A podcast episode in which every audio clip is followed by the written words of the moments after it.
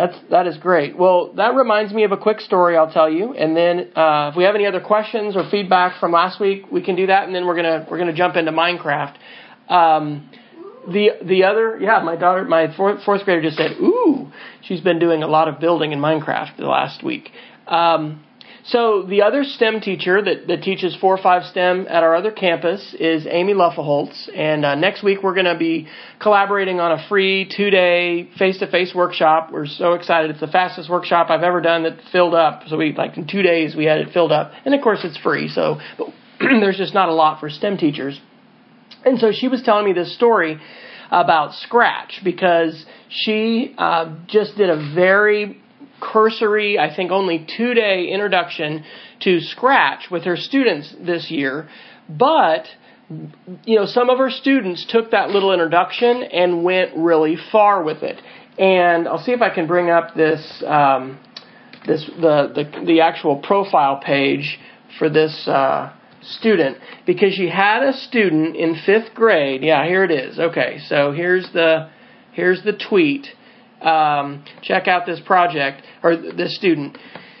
For the talent show for school, um, this student um, ended up sharing the, the Scratch project. So the uh, the student's Scratch account is Ninja J108, and um, there's and has 23 shared projects. But the thing, and, and hopefully Amy will share this, you know, either as a video or in a blog post. It's one of these precious stories where um, you know this student is what we we might call a special friend. You know, uh, the student is um, on the autism spectrum somewhere, and has not been a student that kids have really seen as an achiever and you know seen as as maybe a standout in class, and she provided him an opportunity to share with their class what he had created with some of his scratch projects and he opted in the talent show to share one of his scratch projects with the entire school, showing the project and explaining it.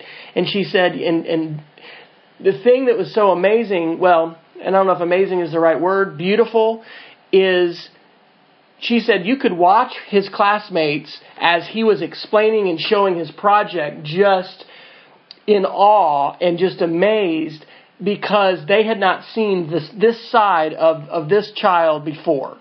And by giving this opportunity to code, but also just to be creative. Like she said, in one section, he was having the shark, you know, bite and, you know, you know, eat whatever the character was. And so he'd recorded, you know, the na na na na na na, like the little jaws, but he recorded his own voice. And then he recorded, you know, some chewing sounds and other sorts of things.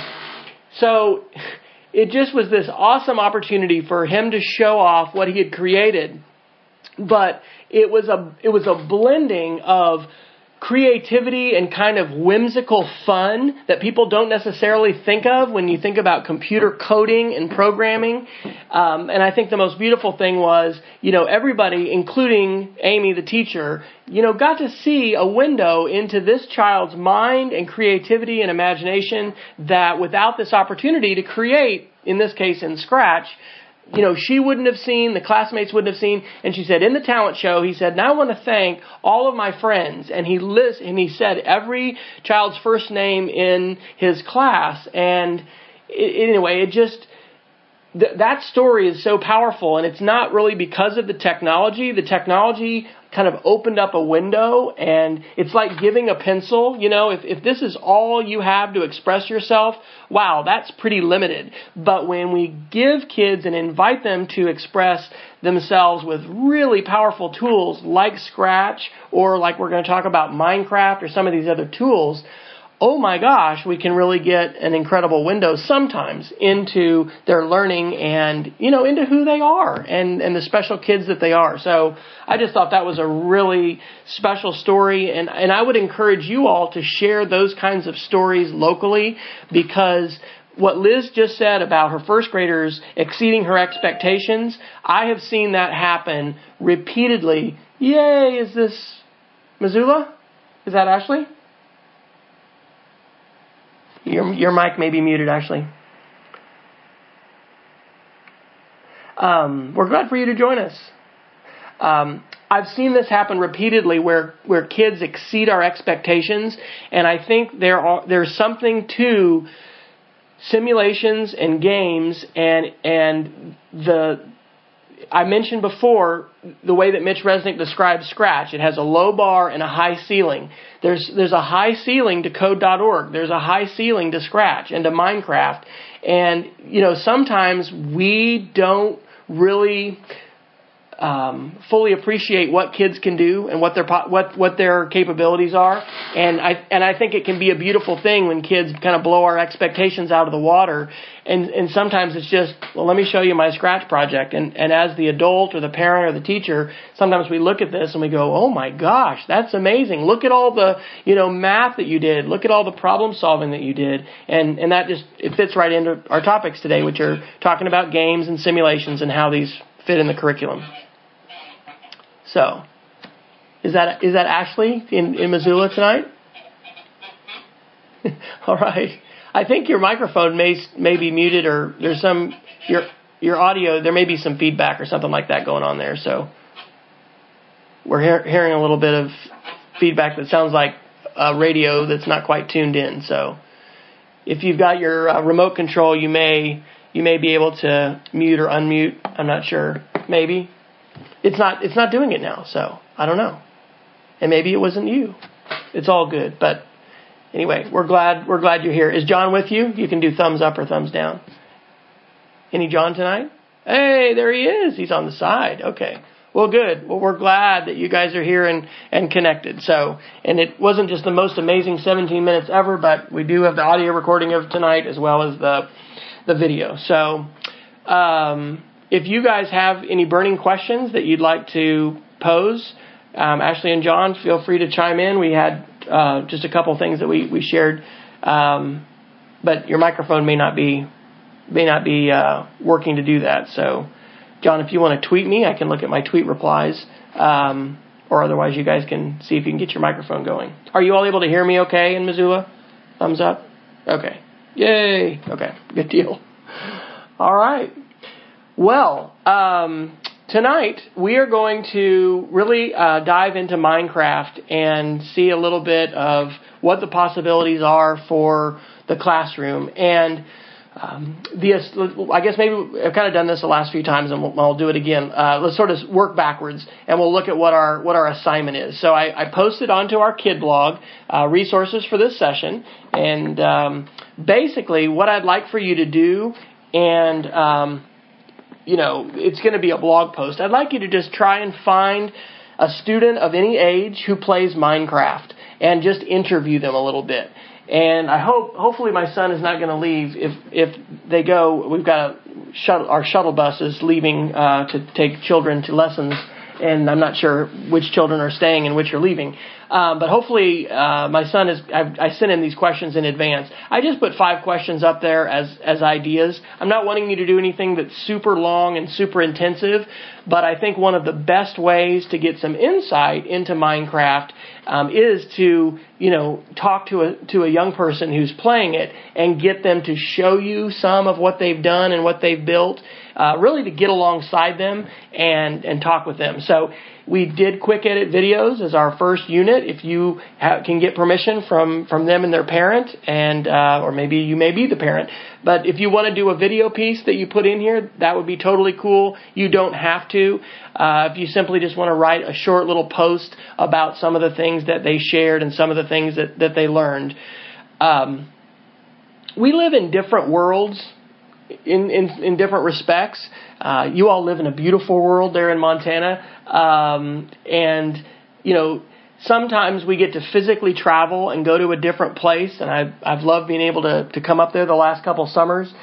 Um, but, you know, virtually with these virtual worlds, whether it's Club Penguin or Minecraft or Scratch, um, there's a lot of time that that people are spending in these virtual environments. And if you don't play that game and you're not, you know, in that world yourself, it's kind of hard to get a picture of what is this all about? Why do people do this? And and also to think about, you know, does this have overlap with school and and with what we're doing you know, for for learning in school. And so um, that's why I think it would be great to you know have some kind of a short interview. If you can't find anybody who is a Minecraft uh, you know uh, player, then you know you can also you know post something just about our class and what we've talked about as far as as far as Minecraft. But um, hopefully you'll be able to find somebody, and it's popular enough that more than likely there's going to be somebody um, and they may be in your family, uh, but somebody that you can that you can contact. And even if you need to call them on the phone, it may be a relative's you know child or somebody that you that you end up visiting with. Um, but I think that would that'll that'll be a good way to kind of deepen our learning a little bit about Minecraft. So, uh, what I would like to do is introduce a couple suggested reading resources for you, and then I have brought my one of my Minecraft servers from school, and I'm going to connect to it from my laptop, and we'll we'll talk a little bit about. Um, Minecraft EDU, and, and then I'll show you, uh, uh, you know, a, a, few lessons, three different lessons that I've done on on my uh, in, our lab with students uh, to get you thinking a little bit about how you might, you know, utilize Minecraft and simulations and games more generally. And uh, I'm going to pull my son in to talk a little bit about Minecraft as well. So our main resource for these last two sessions is the simulation or game page of the Mapping Media website. And I added a few links to this that I'm going to kind of scroll down and bring to your attention, and then I'm going to I'm going to play one of these um, as well for us to take a look at. Um, but uh, underneath the Minecraft examples, there's a section here called recommended reading. And the second link here is to a blog post that a fellow named um, get his name right, uh, Lucas Gillespie wrote, and his post is called "Don't Incentivize Games and Play in the Classroom." And I didn't put a link to this or even a picture, but um, and maybe I'll I can do a. There's a. I can't think and type at the same time. Um, there's a whole website called Chocolate Covered Broccoli, and uh, yeah, there's the there's the picture. This is an, an apropos or an appropriate image to think about when we talk about games and education because if you know a lot of times we think about chocolate as something that kids love that's games. We might think about broccoli as something kids don't want to eat. Sometimes that's the curriculum. And so in the context of gamification or trying to you know take things and make them more game like there is a temptation that we can have sometimes to say, wow, well, if I can add badges or if I can, you know, if, if I can somehow make this a game, then I can make, you know, this perhaps this tasteful thing, you know, more fun. There are all kinds of ways that games are used for learning, both inside and outside the classroom. Chocolate covered broccoli is something that you will, you know, hear people talk about. In fact, I think that this picture may be from an Edutopia look at that. So that was a February 2014 article. I'll put I'll put this link on on that list too. Why serious games are not chocolate covered broccoli. You know the kind of games that we might have grown up with. It all depends upon our age. Hang on, I've got to I've got to grab my charger to make sure my um, make sure my phone doesn't die. Just a second.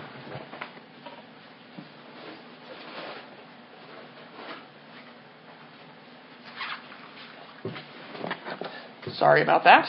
Um, you know, it, it, when we think about arcade games or we think about games as they started in the in the 1980s, I mean, there's there are a lot of games that are very fast and quick. There's shoot 'em up games. There's you know, game games that are that, that aren't very complex.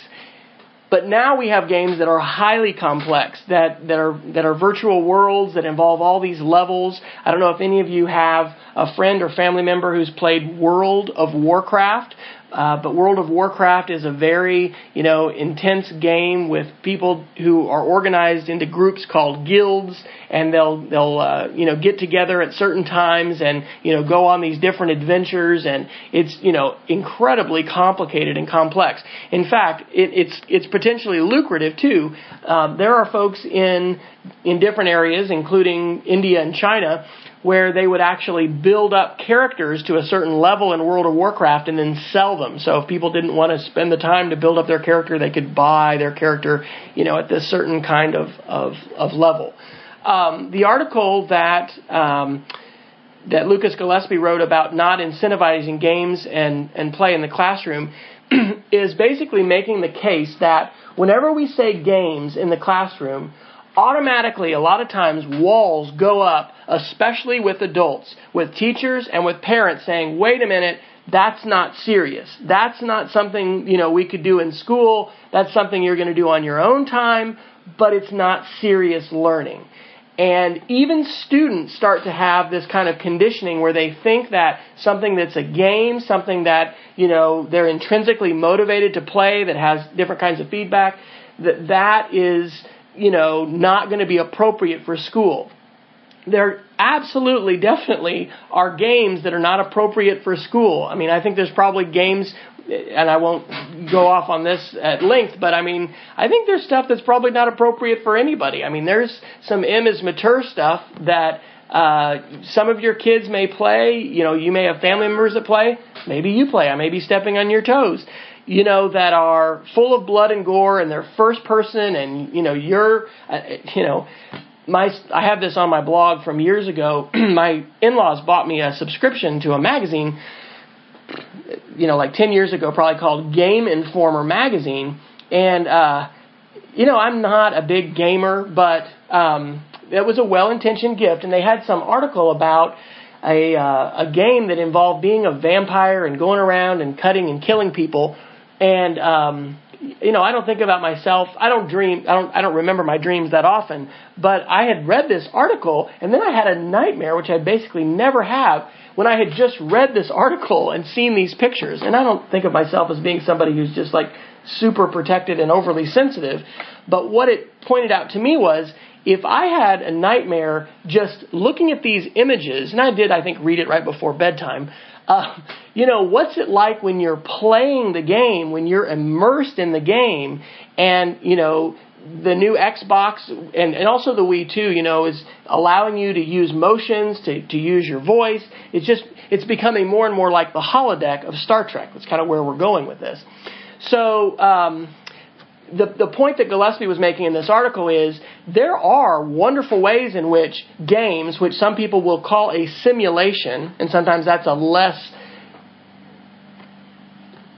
you know, pre, a term that's less laden with preconceptions, maybe where people are like, oh no, you know, sort of like blogs. Oh, blogs, that, you know, those are, aren't those going to be, you know, inappropriate?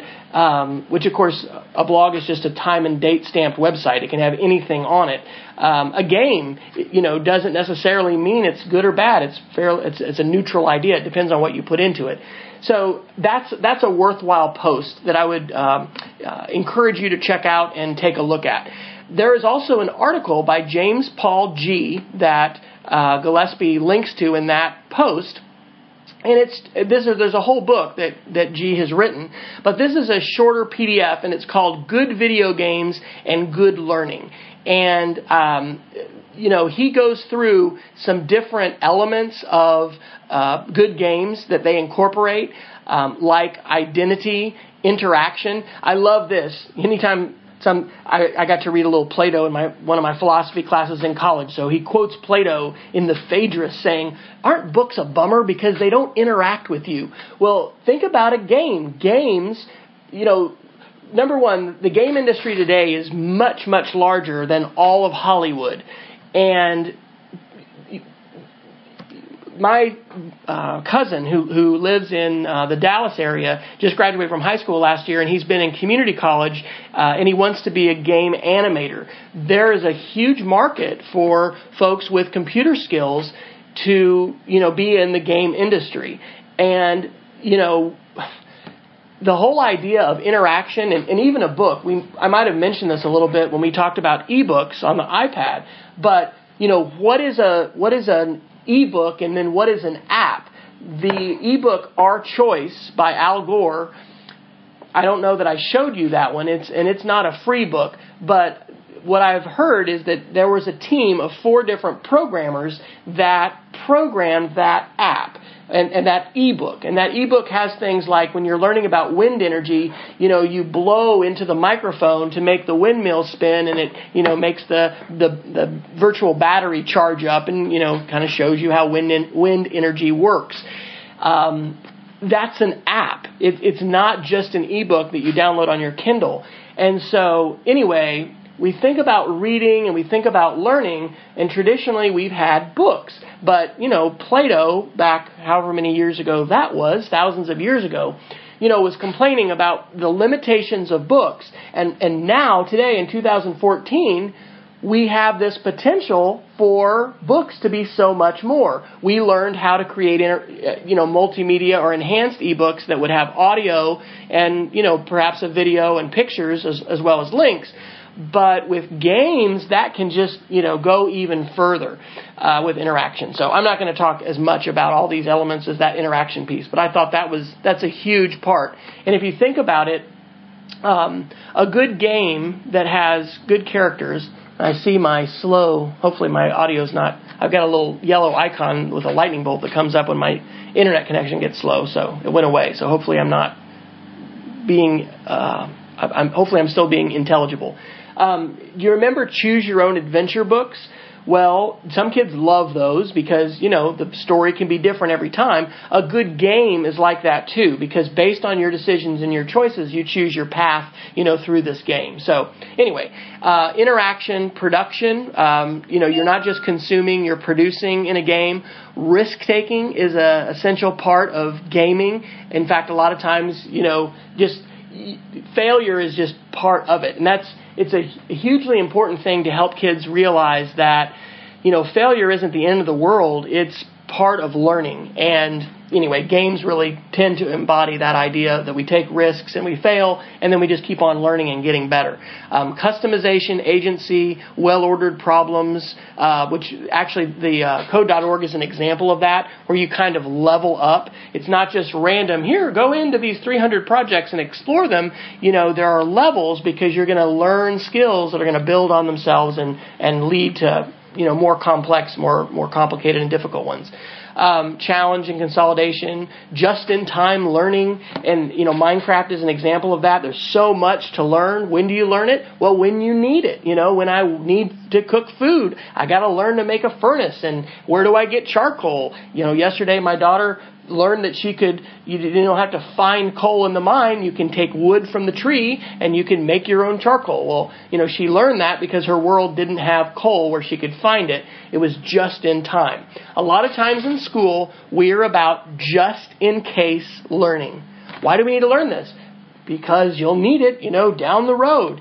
And, and when you're learning stuff for a game, or even in Scratch, for instance, you know, when a student wants to make their sprite move across the screen, well, then they, they learn about positive and negative numbers. And they might learn about degrees of, of turning and things like that. And it's very purposeful, it's in context, and it's just in time.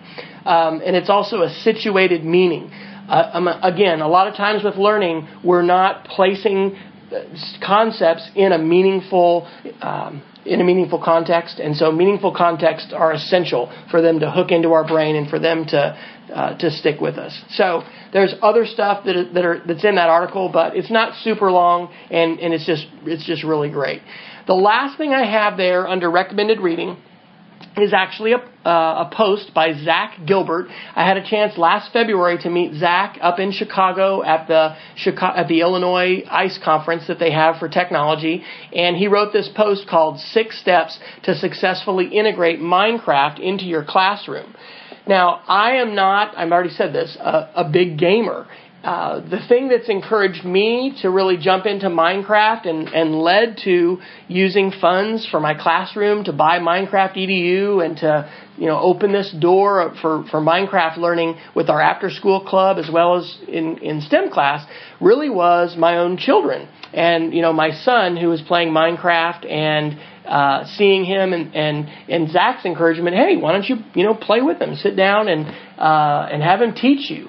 And, um, you know, the first time that we played, I, a, a lot of times as adults, we do not experience what it's like to be a beginner. Um, I don't know if any of you remember the first time that you went snow skiing, and maybe all of you started when you were four or three. I'm not sure, uh, or ice skating, or you know some kind of a sport where you, you felt very you felt like a real beginner because you hadn't done it before and you know you were you were failing and it was tough and you you know you were in that spot of being a beginner.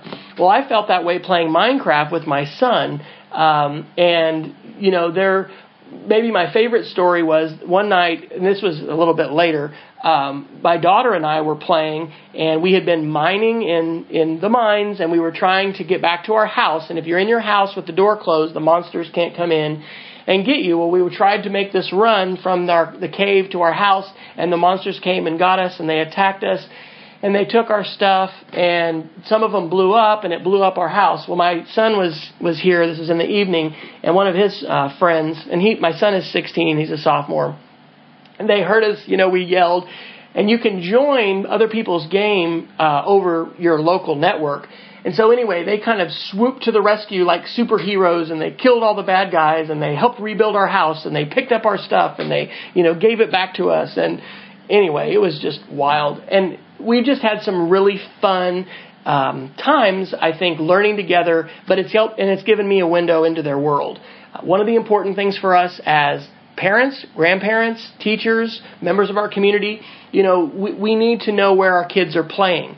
Um, in the past, when when kids would just go off to the park or you know they'd be out in the sandbox, you know sometimes we would go check in on them. You know, where are they? What are they doing? Uh, we could we could look in the playground. Okay, I see them in the sandbox over there.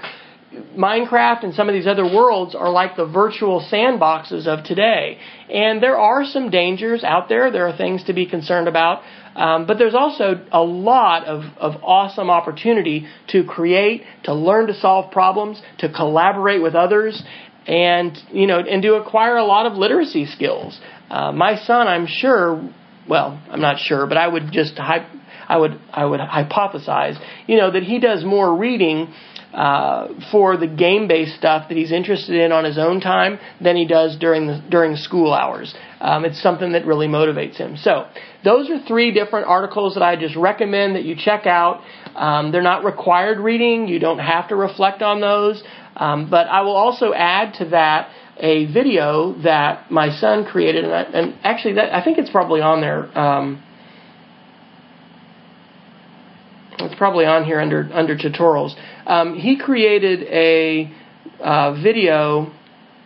Well, maybe not, and I'll add it for um, the K-12 online conference, um, and it was called you know creating in Minecraft. He did it I think two years ago. It's about 25 minutes, and so he just um, you know kind of takes us into his world. He does a, a screencast recording, and it's it's another way to you know learn a little bit more about Minecraft. So what I'd like to do now is um, actually uh, open up Minecraft, and then I'm gonna I'm gonna get him here at some point to come in and, and answer a few questions. But I'm gonna connect to uh, the Minecraft server, and let's talk a little bit about uh, Minecraft and how how it works and and what Minecraft EDU is.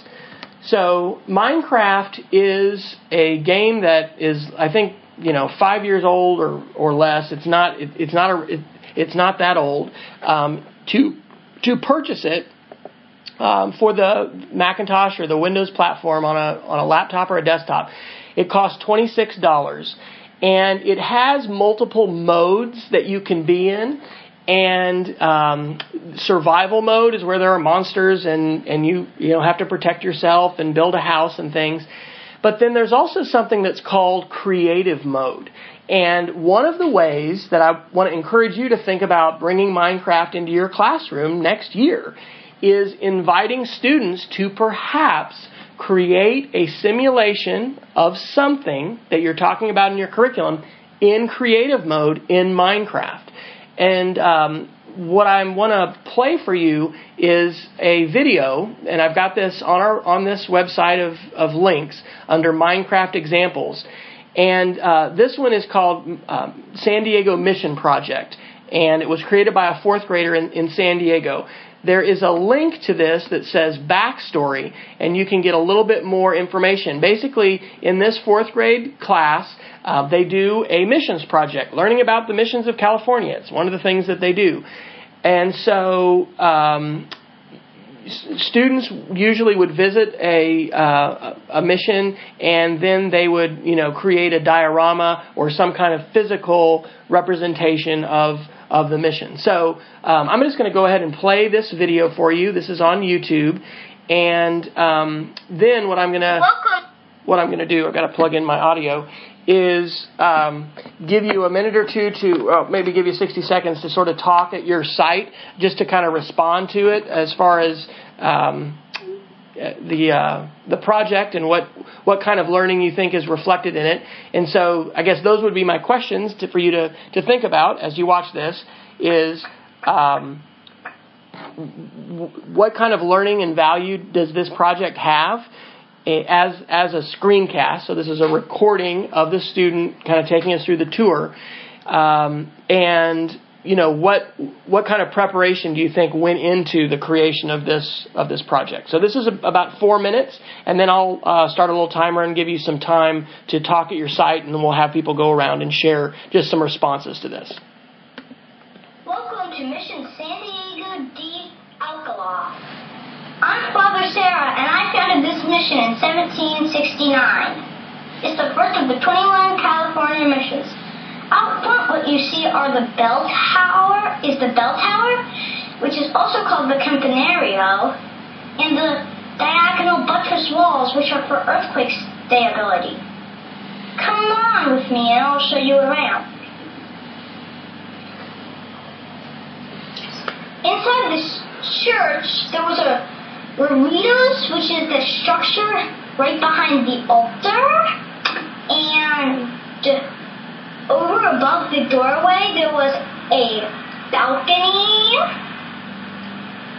And this is the courtyard. And it was important because it was where the fiestas, the weddings, and other gatherings took place. Another reason it was important is there was a cistern, which is where the water was collected. And all the walls are also built out of adobe bricks which is a mixture of water, soil, manure, and straw, which are dried in the sun for 90 days. And this is the convento we're going into.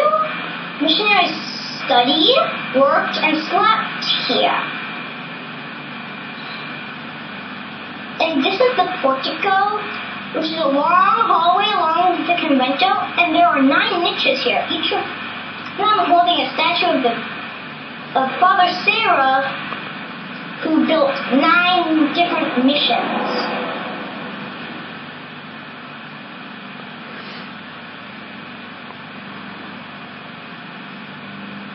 This room is a storage room along with other storage rooms next to it, which hold wool, wood, tools, and other important resources. Here are the fields and the livestock pens. The plants that they grew were wheat, barley, corn, and beans.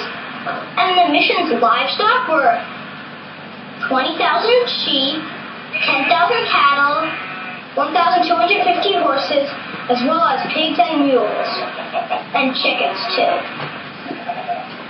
This is the granary, which is basically where they stored grain. And over here is where the living quarters are, which normally just had a bed and a desk, and they were usually small.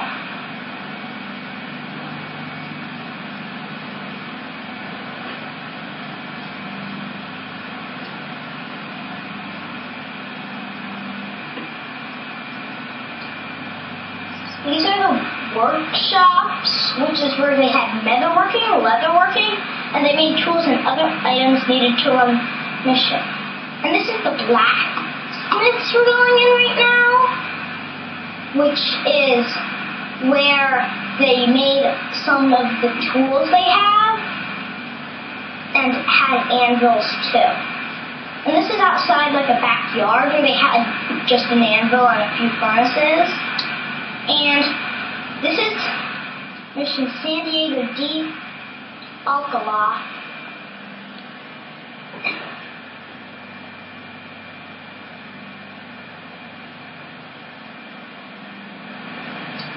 Thank you for coming with me on this tour of mission.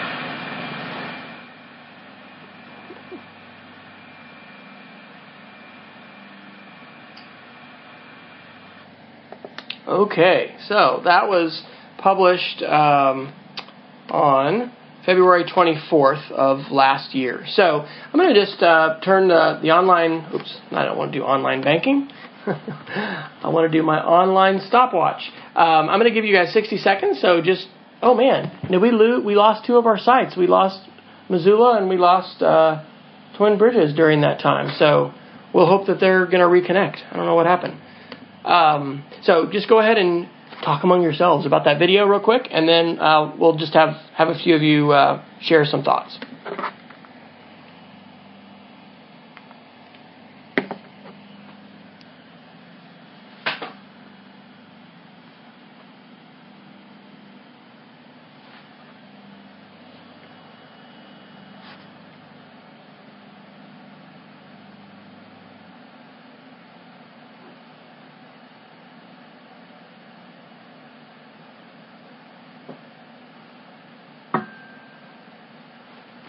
Go.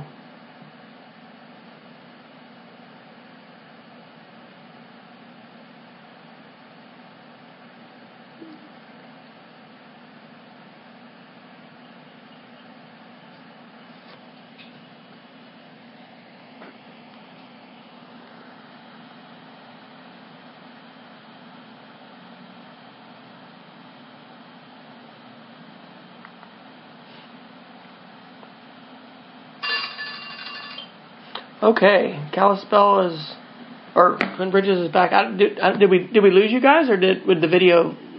We didn't. Oh, okay. So they just changed the changed the layout of what we were looking at there. Um, well, um, anybody want to share a thought about that particular project in Minecraft, the value of that, or kind of what you know what went into that? Let's let's go to Kalispell first, since y'all have the most. You all can nominate whoever you want to have talk. Well, it was really, I thought it was really cool, but is that in the, how did he do that with the captions and the going through it like that? Did he make a movie of it and then put the captions on it and then?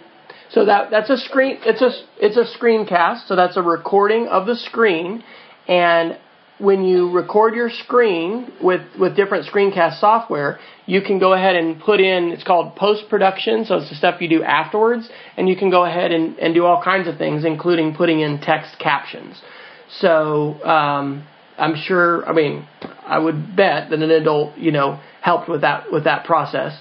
Um, on our mapping media site, if you go to the link for screencasts or narrated slideshows, there are a variety of different programs that will, will let you do that.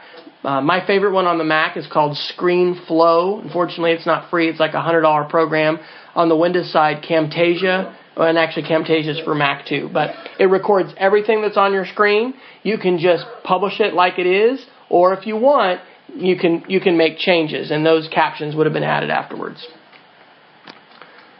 Any other thoughts? So or did he do that on? Go ahead. Did he create that in the create? Well, they were talking that there's the game mode and then there's a create mode. Mm-hmm. That was that was That in was obviously made in the creative mode, right? And when and when you create a world and That's from the game itself. Right. So the, there were two programs that he was running at the same time to make that. Uh, he was running Minecraft, the regular Minecraft, that was built in creative mode. And in creative mode, you have unlimited resources. You can fly, like you saw him fly up above the the uh, mission there. And you can decide if you have what's called a flat world, which is what he did. This was just built on a flat world that didn't have mountains or mines or you know extra trees or whatever. He he built everything in there. Um, but you can use creative mode also, where you know, it creates the world for you. And there are swamps and deserts and mountains and forests and jungles and, and all kinds of things like that. Cool. And so the, that Minecraft was running, and then he had a screen recorder, and I don't know which screen recorder uh, he used, but it was was then capturing everything that he was doing on the computer as well as the audio, you know, as he took us on that tour and narrated it. Any other thoughts or questions from Kalispell about that project? Did you have one question? Go ahead. Well, I okay. So this may be a silly question, but so the you can download then the Minecraft app or the program onto say a, a Mac laptop or a computer. Good question. No, there are no silly questions. So Minecraft runs on multiple platforms. Uh, you can get it for console like the Xbox. Uh, so some kids have just played it on an Xbox. Um, it is available in in kind of a light version for the iPad and the iPhone. It's called Minecraft Pocket Edition. I think it costs about seven dollars. Um, and it is more limited as far as what you can do. One of the things we've learned, I learned this year, was that some of our kids would bring iPod touches and iPhones to school and they would have their Minecraft Pocket Edition. Well, they can actually open it up for others to play. And so there would be kids at our school when their devices, according to the rules, are supposed to be put away currently. Um, they're they're playing Minecraft against each other during the school day over our network. So I don't know if our IT department knew that that was happening. Um, but the one that he did here was a was a PC based version of Minecraft. So it costs about twenty six dollars US to to buy, and it's available for Windows or for Mac. And that's the version that that the student was using who recorded that. Um, because you can just you can tell it by looking at that that that was the the full PC version. Hmm.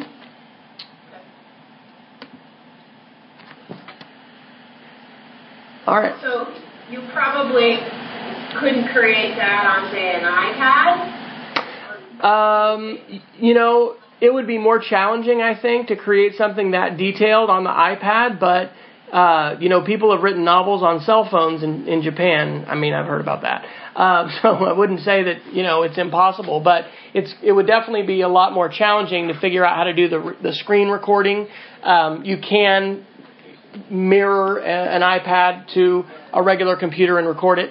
There's not currently that I know of an app that would run simultaneously with another app like Minecraft Pocket Edition to be able to record it. So you'd have to if you were to record something like that, you'd have to connect to the PC. So, you guys are cold. Send your cold my way. Can you send the cold through the Ethernet? Let's go to Twin Bridges. Uh, comment or thought from you all?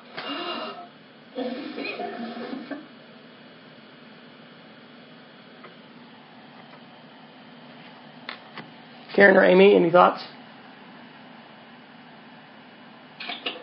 Sorry, thought you were still talking to Kalispell. Oh no, it's okay. Um, we we just talked about Karen's annual field trip. We go we go all the way to Havre, Montana, and see about seven different sites. It would be really cool to have the kids create, um, and even maybe do a reenactment of the battles because we go to the battles uh, where at the Bear Paw, which was where um, Chief Joseph surrendered. Oh wow. But it would be kind of cool to, to have something like that. I was impressed. What would what would you why would you say that would be valuable um, for them to create like versus just going there and seeing it? What what are they going to get out of it if they would create some kind of a simulation of that in Minecraft or in some other environment? I think when you have to create something like that, even if it's just a diorama, you remember the things that you've learned so much better and you're able to teach someone else and that helps you remember even more. and so I think it'd be valuable just so that they can continue that learning and they have that. If you just go and see something, you don't remember it. Right. But if you have to teach it or you have to create it, you remember it. That's right, and that's I hopefully have shown at some point the you know revision of Bloom's taxonomy with create on the top. But yeah, I mean, there this this student, I'm sure, owns the knowledge about the mission project far more, you know, than than if he had just, you know, even probably done a poster, you know, because of the time that's involved and you know the details. So, well, let's see if we can get Missoula and uh, with uh, Ashley and uh, and John with microphones. So, y'all want to give your mic a try and share a thought or a question? Can hear us?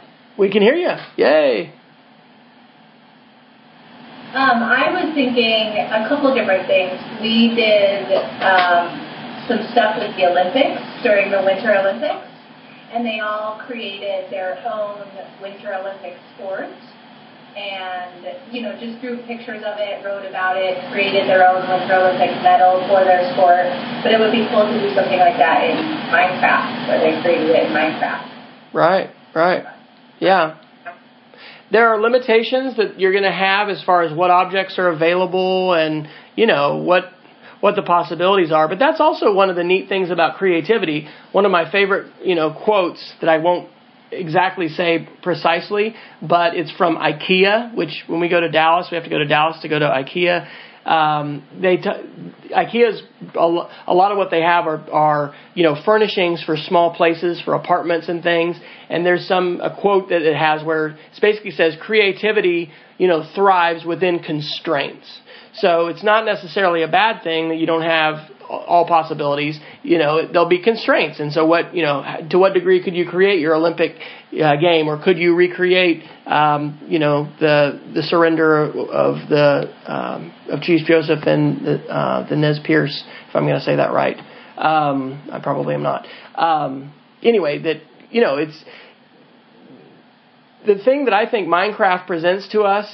There are a lot of kids, and we're talking millions and millions of kids who are already playing this game, loving this game, but they haven't necessarily made a connection that, oh, I, instead of doing a shoebox diorama, I could create a Minecraft, you know, simulation. Now, it's going to take a lot more time, honestly, to do that Minecraft version than the shoebox one. Um, but I would I would hypothesize that you will have at least some kids that would be really jazzed and excited to have an opportunity to use their Minecraft skills in in doing that kind of building. And so, one way, one possibility of bringing in simulations and games into your classroom next year might be showing kids some examples. And I will definitely say that San Diego Mission Project, I would say that is an outlier project. Like, that is incredible. I only have seen a couple other projects ever that in Minecraft are like that. Probably we're going to have more students in more places share projects, and so there'll be other examples. So I wouldn't hold that up to say, "Hey guys, you all can. You know, I want you to do something that's you know just this involved, just this detailed." You know, maybe not. That that took a ton of time and was really exemplary. But um, I, you know, I would I would bet that there will be some of your kids who who would be excited to do that. I wish I had recorded it with video, but we had one student, actually one of my girls, in my Wednesday after school makers club. Uh, we did a couple show and tell times during the semester when kids would show stuff they had built and they had made, and she had they had been studying the Mayflower and. Um, you know, early colonial America, and so she had built the Mayflower ship, and she had built some colonial houses and you know showed us that um and I'm trying to think it might have actually it was on her iTouch that she was showing us that. So that was that was pretty cool. Um, there's another project well there's there's two other projects. No there's three sorry. There's a Jamestown project a sod house project and then there's one called uh, Minecraft used to reconstruct a historical settlement and that one was created on iPads. So you know there's there's a lot of different possibilities and you know that's one potential way of opening the door to simulations and games, and you know possibly having your students, um, you know, own the material and own information a little more because they've built a, a detailed simulation. Creating a rubric for that, letting them know, you know, what kinds of things do they need to include, just kind of like you would in a in a paper based you know, like a shoebox diorama, but what kind, how do you want them to reflect their learning, uh, or what what specific pieces of the learning you know do you want them to reflect in that kind of simulation?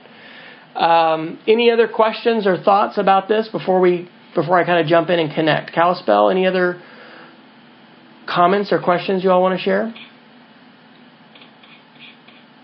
You can nominate someone. In Twin Bridges. Okay, go ahead. That's right. Hey, this is Amy. Um, I was just thinking about my brother. Um, he's like 30, but he was dyslexic and he graduated with a third grade reading level. But he was like amazing at AutoCAD, and um, so he couldn't read consistently read the word for or from, but he could do some mechanical things really superiorly, I guess. And I think just thinking about different learning styles and abilities, I think that opens up a world to kids with maybe what we would perceive as disadvantages and give them an opportunity to excel. Absolutely. In fact, one of my ahas this this semester teaching this class has been like mapping media may not be the greatest title in the world for my book, and I think, and I might even do. The, I don't know if I'll do it this summer for my iPad media camp. Show what you know with iPads. You know that that's that could be the title of this class. Show what you know with iPads because whether it would be a Minecraft project or it be a quick edit video or an ebook or something else, it's media. It, we're using these tools to show what we know and what we understand. And sometimes we think about doing that just for students who have the individual education plan, the IEP. But honestly, I'll, you know, doesn't everyone deserve the opportunity to have choices in how they show you what they know and, and what they understand? So um, I totally agree with that. I think there's a lot of times where that that's what the story I, I mentioned earlier that, that Amy Leffelholtz told about her student with his scratch project. If he had just been limited to this, you know, just the pencil, we wouldn't have seen this side of him, this creative side and this sort of whimsical, fun, you know, side. And also the expertise and the problem solving ability and all the stuff that came out in that. So, yeah, definitely. Kalispell, any comments or thoughts? Okay, John, go ahead. Um, well, this was everything I know about Minecraft is from my nine-year-old, who is incredible. He, even, yeah, look, even you look at tutorials, and I'm blown away by the things he can do. But my one of my goals this year, which I didn't get to, uh, I wanted, I really wanted to have Minecraft in the kindergarten classroom. Um, we pulled it out a couple of times, but I know that for as far as the emergent side and the primary side, um, for those that are really reluctant, um, it's a really great speaking opportunity. And I have some, some really emergent kids be able to describe to me and explain to me what they've done and what they've built on Minecraft. Um, and so that's just opening up a whole new side of literacy, especially for um, for little kids that are reluctant to write. They can easily show me um, using the iPad. They're so so intuitive, and a lot of them have experience with it. Um, just describe to me what you have. What did you build? And it, you can get them into some critical thinking with that, you know. So I love the oral fluency that I think you gain from just being able to have a conversation with kids, um, because all of them. I mean, if you just say the word Minecraft, they'll they're, they're talking about zombies and you know survival mode and swords. hey, Alexander, bring your sword. Can you bring me the Minecraft sword?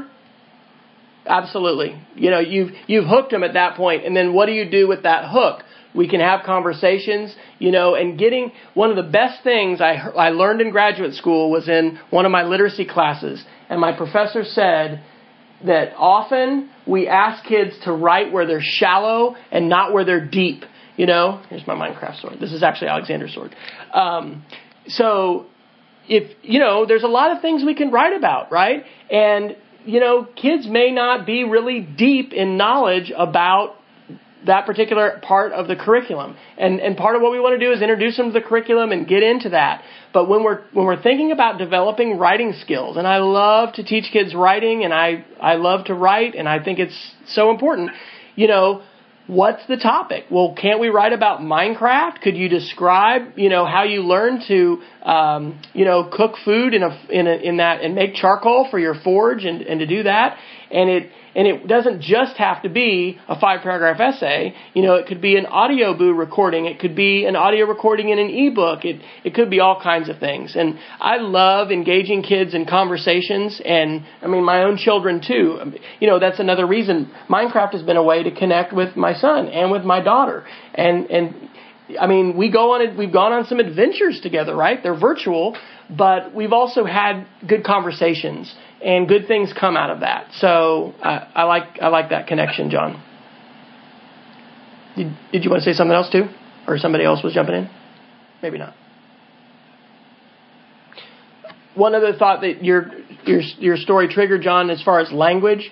Um, one of our special education teachers this year um, told me about one of our fifth graders who who I had in class, and um, you know, very smart student, but oh my gosh, he was he was in the most challenging fifth grade class in our whole building. Um, I ended up subbing some in that class, and it just uh, it was there was a ton of bullying, a lot of harshness, just all kinds of just not kind behavior happening in that class.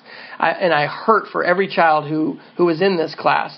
Well, one of the things that Minecraft did for him with his special education teacher was it gave him a language to express himself. And she told us at lunch one day that he would talk about himself in third person, but talk about it in Minecraft. And one of the things he said about his class was that he felt like a, sometimes a sheep in Minecraft who had been sh- who had been shorn too close to where the blade had cut the skin, and that was how he felt in class. And he was talking about bullying, but it gave him a language to express that. And um, sometimes we'll hear adults lament that kids spend so much time in, you know, Minecraft, and and you know we all need to lead balanced lives, you know, all of us do, but I can understand being in, in playing Minecraft why kids like that so much. You know, in creative mode, you can fly. Isn't that everybody's dream at some point? You know, I'd love to be able to fly. You know, you have unlimited resources. You can build and create things and you work with people and, you know, it's just, it's, it's pretty amazing. So, We've got about 23 minutes left. Um, what I would like to do now is actually connect to the Minecraft server and kind of show you how what this looks like and how this um, how this can work. You don't have to buy Minecraft in your classroom. Um, but if you want to use Minecraft at school, there is a special educational version of Minecraft which has been created uh, called Minecraft EDU, and it is it is the official Minecraft, but it has been made for schools so that you can have more control over all kinds of elements in there. Oh, you want to connect? You want to connect with me? Oh, okay, cool. Sure, yeah, connect. Uh, okay, I'm gonna have to give you the address. So go ahead and go to Minecraft EDU. My, so Rachel, my fourth grader, is here, and she just her just said, "Can I connect?" So that'll be cool. So you can you can see us connect together. So uh, regular Minecraft costs uh, about twenty seven dollars US per license. Minecraft EDU is discounted, and you can buy it at about half cost. And technically, you're supposed to have licenses for each student who has it or who runs it. So my largest class this year was 29. So we spent about $420 ordering 29 licenses of Minecraft EDU.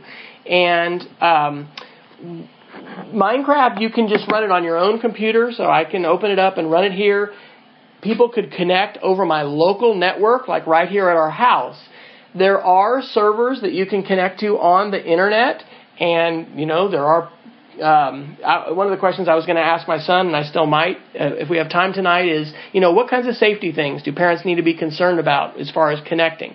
Um, but what we're going to do now is we're going to connect to Minecraft EDU, and there's actually a Mac Mini sitting over here by my television, and you can use a computer at your school and your, your students can connect to that. So that's what I'm going to uh, demonstrate right now. I'm going to uh, click Start Minecraft EDU, and so this is the educational version. Uh, one of the things that you get to do in the educational version, by the way, is you know turn off what's called PvP, which is players being able to attack each other, uh, which is which is something that some students may want to do, but that is not something that we want to be doing in school, uh, almost almost certainly. So what I need to tell Rachel here as Minecraft starts. Wait, I'm not ready. starts up is um, I need to um, tell her what the address is. And when we launch this, we can launch it in single player, which is here on my computer, or I can launch it in multiplayer to join another one. And uh, let's see, went to the wrong thing. So um, let me write this down.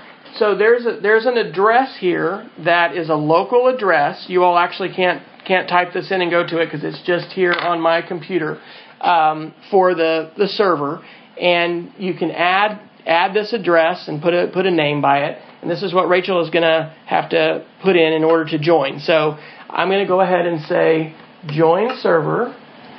We just need to wait till it loads up. Is it loading? Yeah. And you get to choose your appearance for what you look like. And if I said I was female, it would be giving me uh, female skins instead of male. Um, I'm going to go ahead and say I'm the teacher. And I'm going to put in my password because this gives me even more superpowers to uh, be in Minecraft and be able to do things. And now it's going to log me into the world where we're going to start. And so I'm going to go ahead and make this full screen. And let me help Rachel here real quick. She's got to change her address on her computer. So the way that, and I don't know if you can see that she's over here. Uh, there she is. Wave to everybody, Rachel. Hi. um, we go to the compu- we have gone to the computer lab to um, be able to do this. Okay, you should be able to join now. And so um, the this, the software that we're running is actually on on the computers in the computer lab. So um, what I have done, I, I'm going to use my mouse to look around, and Rachel just joined the game. So I was, and we spawned on that on that spot. So she logged in as Rachel three. I can use my mouse to look around, and this is called the tutorial world. And if you get Minecraft EDU, uh, this is the what I found to be the best way to start uh, because this is set up for kids to uh, be able to explore. And I'm using keys on my keyboard, the W, A, S, and D keys, to navigate. And you can see it's written up there on the wall. There are also little signs here that say, Welcome, press W to walk forward. You know, move the mouse to look around. And these are little signs that have been put in. And so what the students are supposed to do is follow this blue line. And so um, you can also uh, right click these. Um, boxes here and it'll pop up with some longer messages. I actually yeah, in fact, Rachel, I'm just thinking, I don't know how to do this. This may be something in Minecraft EDU that we can do, in, uh, that we can't do in regular Minecraft because we, we were just leaving regular notes. Did you go around the corner? Well, I'm over here. Where'd you go? Staff only. Oh, okay. Yeah, so come come follow me. We want to follow this blue line. All right, so here she goes. So um, one of the things that I've got a link to on the uh, Minecraft EDU resource page is just a one-page printable handout that has the instructions for you know the controls, and I use that as a one-page handout for for my students. Um, so it says Minecraft is about being surprised. So what we're going to learn now is how to jump, which is the space bar. So so in order to get up here, we are going to press our space bar, and uh, so this is just introducing us to this world. Now, um, normally when you are in Minecraft, you can uh, click on something and you can destroy it, like you can break blocks or you can place blocks. And this one has special blocks in it. Are you following me, Rach? Here she comes. So I'm turned around and here she comes. Um, it has special special blocks in it so that um, the kids can't can't can't break this and, and bust this up. Now something else we can do is I can press the T key and say, "Hi, Rachel," and I can text that, and that will pop up. And uh, I have done text chat with students you know, through the years on different different kinds of platforms, and I have never had it happen where students don't blow it. In other words, somebody doesn't say something inappropriate. You know, we don't have to say, "Okay, everyone stop, let's talk." I require my students to log in with their real first name, not their screen, you know, screen name, code name, or something, and um, it just talking about responsibility, being being accountable for what we do, you know, in the virtual world of Minecraft, like we like we would in the face to face world. Uh, I'm gonna see something like scary because there's all these signs saying like about being. Rachel. Yeah, Rachel's asking if she's going to be surprised and see something scary. No, there's there's not any monsters on this one. Um, one of the things that the that you know this server world comes pre-configured is uh, it says to the training valley, and there are fences that are here that that limit where we can go. go. I know, and you can't break the break the f- fences here. So, um, um, is like monsters are turned off, night is turned off. Um, we can't attack each other, you know. So we also can't uh, we can't fly. We're we're not in creative mode right now. It kind of looks like Rachel's floating above the air there, but all right. So this particular world is is the tutorial world, and um, it no, this is made the Minecraft EDU people make this, so you can you can just you know connect right to it. Rachel's never seen this before, so.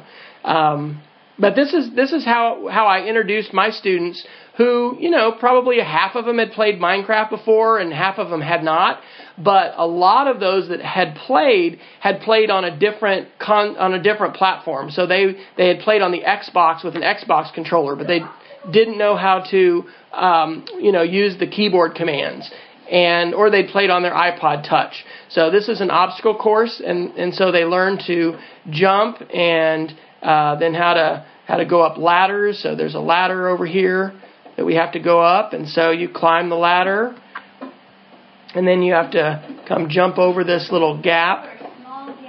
Yeah, they are. So you have to actually jump. Well, watch Rachel get over this. So there's Rachel. Okay. And one of the things you run into too is lag when you get a lot of students connecting on the same computer. So I asked our IT department to put two more gigabytes of, of memory, of RAM, on my Dell desktop computer. So I have four gigs, and that actually runs faster than this little old Mac Mini that we had. Um, we I spent 200 bucks and bought 16 gigs of RAM for it, thinking it would be the ultimate. Minecraft server, and anyway, the, my Dell at, at school is faster than, than this one is. Um, but when things lag, it just it's a little bit slow. And um, so, anyway, this is this is the tutorial world, and this was was the the way that we we introduced uh, Minecraft. So, um, what I'd like to do now, Alex, can you come on in? Um, I've actually got to go over to my computer and switch the Minecraft world that's running and um, but Rachel, you're going to get to connect again because we're going to we're going to connect in creative mode and show and show them how to build. No, I need you to help me help me build. So um, I have asked Alexander to think of some answers to a few a few questions, and um, you have those written down on your phone. I have them text me. Okay, cool. So I'm going to actually trade spots with him and let him introduce himself. And uh, you can actually read any of those questions that you want, and you can answer them a little bit. I told him I'd buy him pizza tonight if he did this for me. So, all right. All right. so, hello. I'm Alex, and I've been playing Minecraft for quite a while.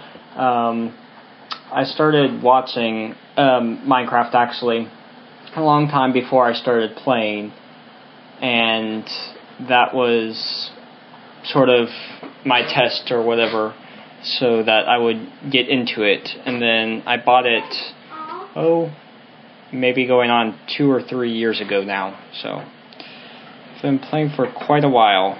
Um, Okay, so yeah, um, one of these questions was how do you learn about Minecraft, scrolls, and other related games? Um, things these days.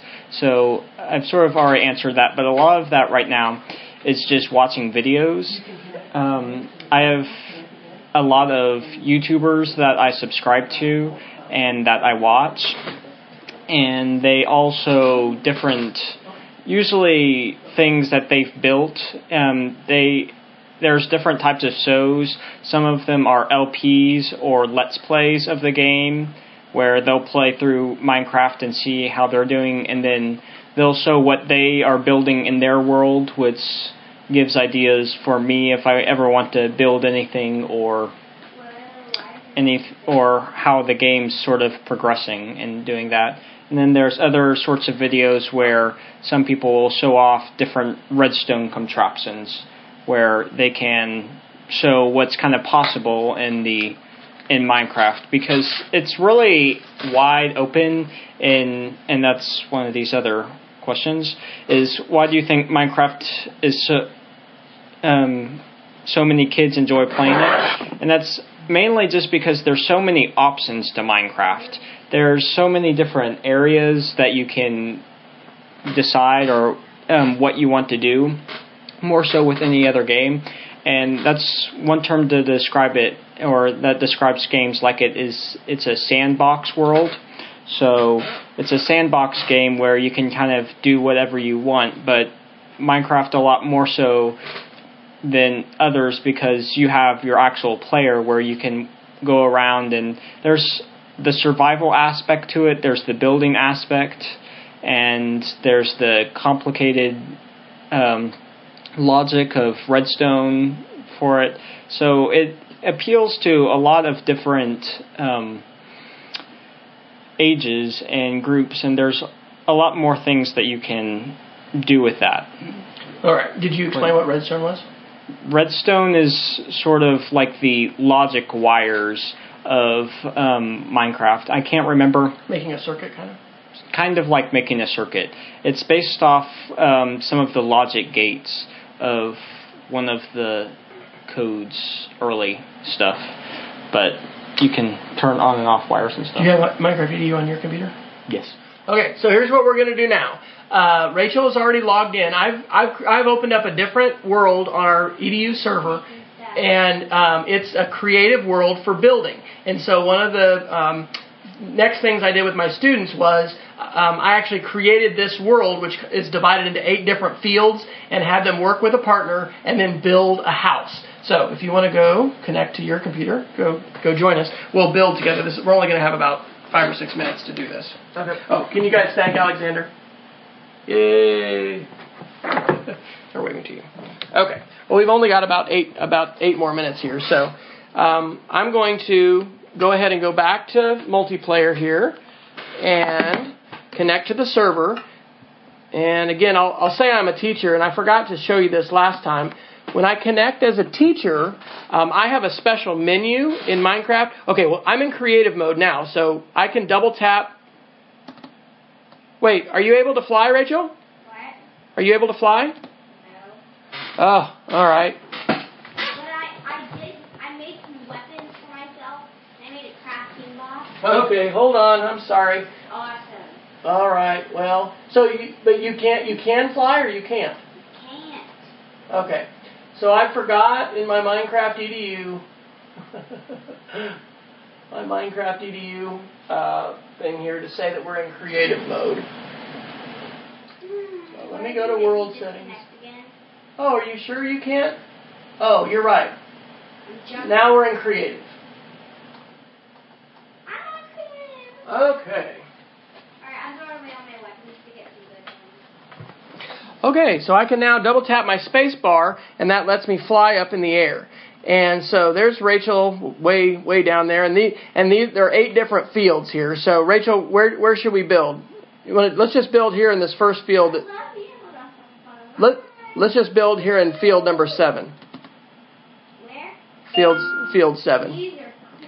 Okay, so when you uh, press the E key, you have inventory that you can access, and you can um, you can bring up all kinds of uh, of different resources. So I'm gonna build something. I'm gonna get some wood planks. I build something? Yes, let's build a house.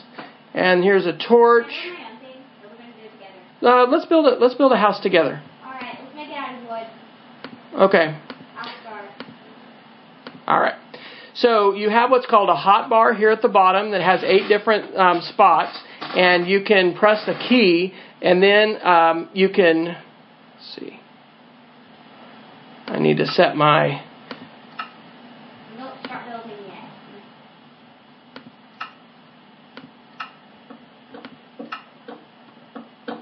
you can you can start um, putting things down and building. So uh, you can just log log in as a as a student. Okay, so I'm placing these blocks in here, and then Rachel's over there building. When I'm a teacher and I'm logged in, I can hit the P key, and this gives me the teacher menu, and this gives me special powers. So I can manage players. Um, so Rachel's logged in, Alexander's not logged in yet. Um, I can freeze Rachel. I could teleport her to my location. I could teleport to their location. I could prevent them from using chat. Um, I could also stop them from being allowed to build. And, um, you know, usually in the lab, it's easier to just walk around and help students, but I actually have, in, in some cases, you know, gotten into the, to the world this way. And, um, there's a term that you'll, that you'll learn with Minecraft called griefing. And somebody who's a griefer is going to go tear down other people's stuff. So one of our rules was, you know, you, you couldn't tear down things that were outside of your area. You build in your area, but you can't, you know, tear things down, um, that, that other people have have built. Did you connect yet, Alex? Don't disturb my land. Are you on Minecraft EDU or regular Minecraft? Okay.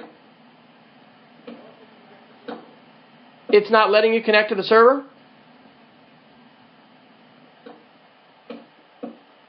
What are you doing? So, what what's the address that you're using? It's one four. No, it's one nine two. Yeah, one oh yeah, one nine oh the last one's dot one four. One nine two dot one six eight dot one dot one four. Okay, so what the heck are they talking about? There's actually a lot of literacy that, that goes in with this. You know, even talking about IP addresses and the way that the internet works. Um, these are local addresses that, you know, other people outside of our house cannot connect to. Um, but there are, um, you know, there's just, there's a lot going on. This is a complex world. Uh, what we are, ooh, did you just break some glass? That was Alexander. Okay. What is he doing? What are you doing, Alex? He's throwing stuff at us. so, you've got what kind of potion do you have on? So Alexander's put a speed potion on himself, and then he was he. Uh, were you throwing stuff? What are you doing to me? he's he's throwing stuff at us. Help us build, brother. So you can go onto YouTube and find videos that have been made that are time lapse of lots of people building together in Minecraft. And um, as an example of, of kind of the third lesson that I had students do this year, I asked our fourth and fifth grade teachers for geometry, what's a concept students struggle with? They said perimeter and area. So we had a, a, a challenge where students were asked to build a addition onto their house that had a particular um, area inside, and then they were to build a fenced corral for animals that also that had a specified perimeter.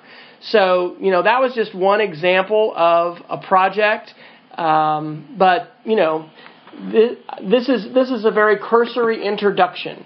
Um, Minecraft is you know, a complex sandbox game that is filled with lots of possibilities.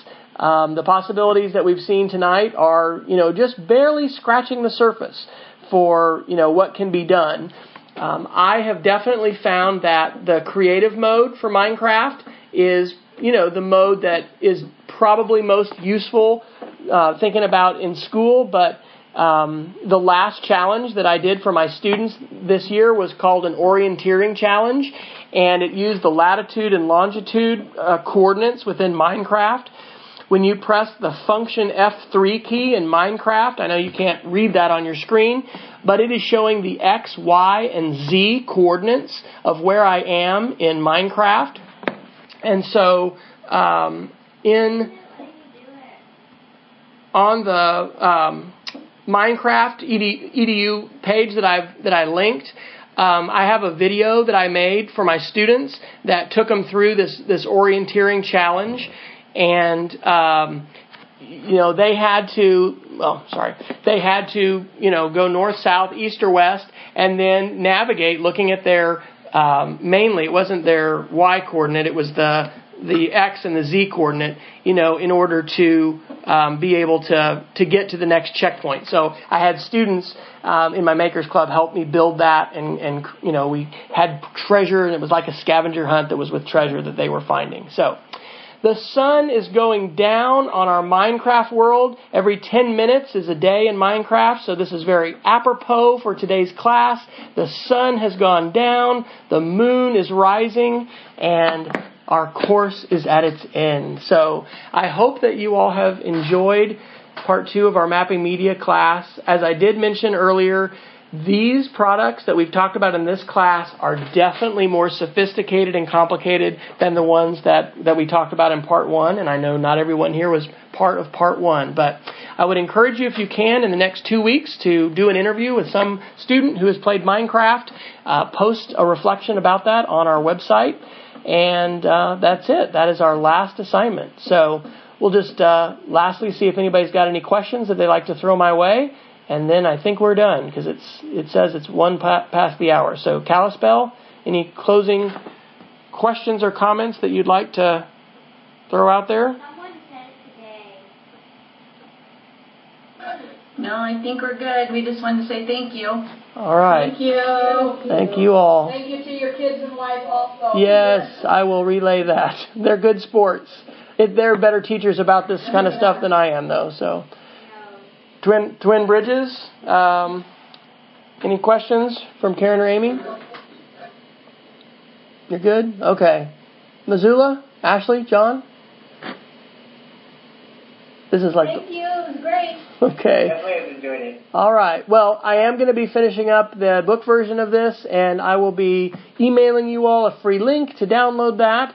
And uh, I hope you all have wonderful summers. Be safe, and please stay in touch. Let me know what you what you end up creating and doing with your students because there's so many great possibilities and it really is a blessing to, to have been able to have these seven weeks together to, to share ideas and to learn together and the learning doesn't stop here so stay connected and have a great summer but hopefully you'll, you'll be enthused with some new media ideas to have students show what they know using different tools next year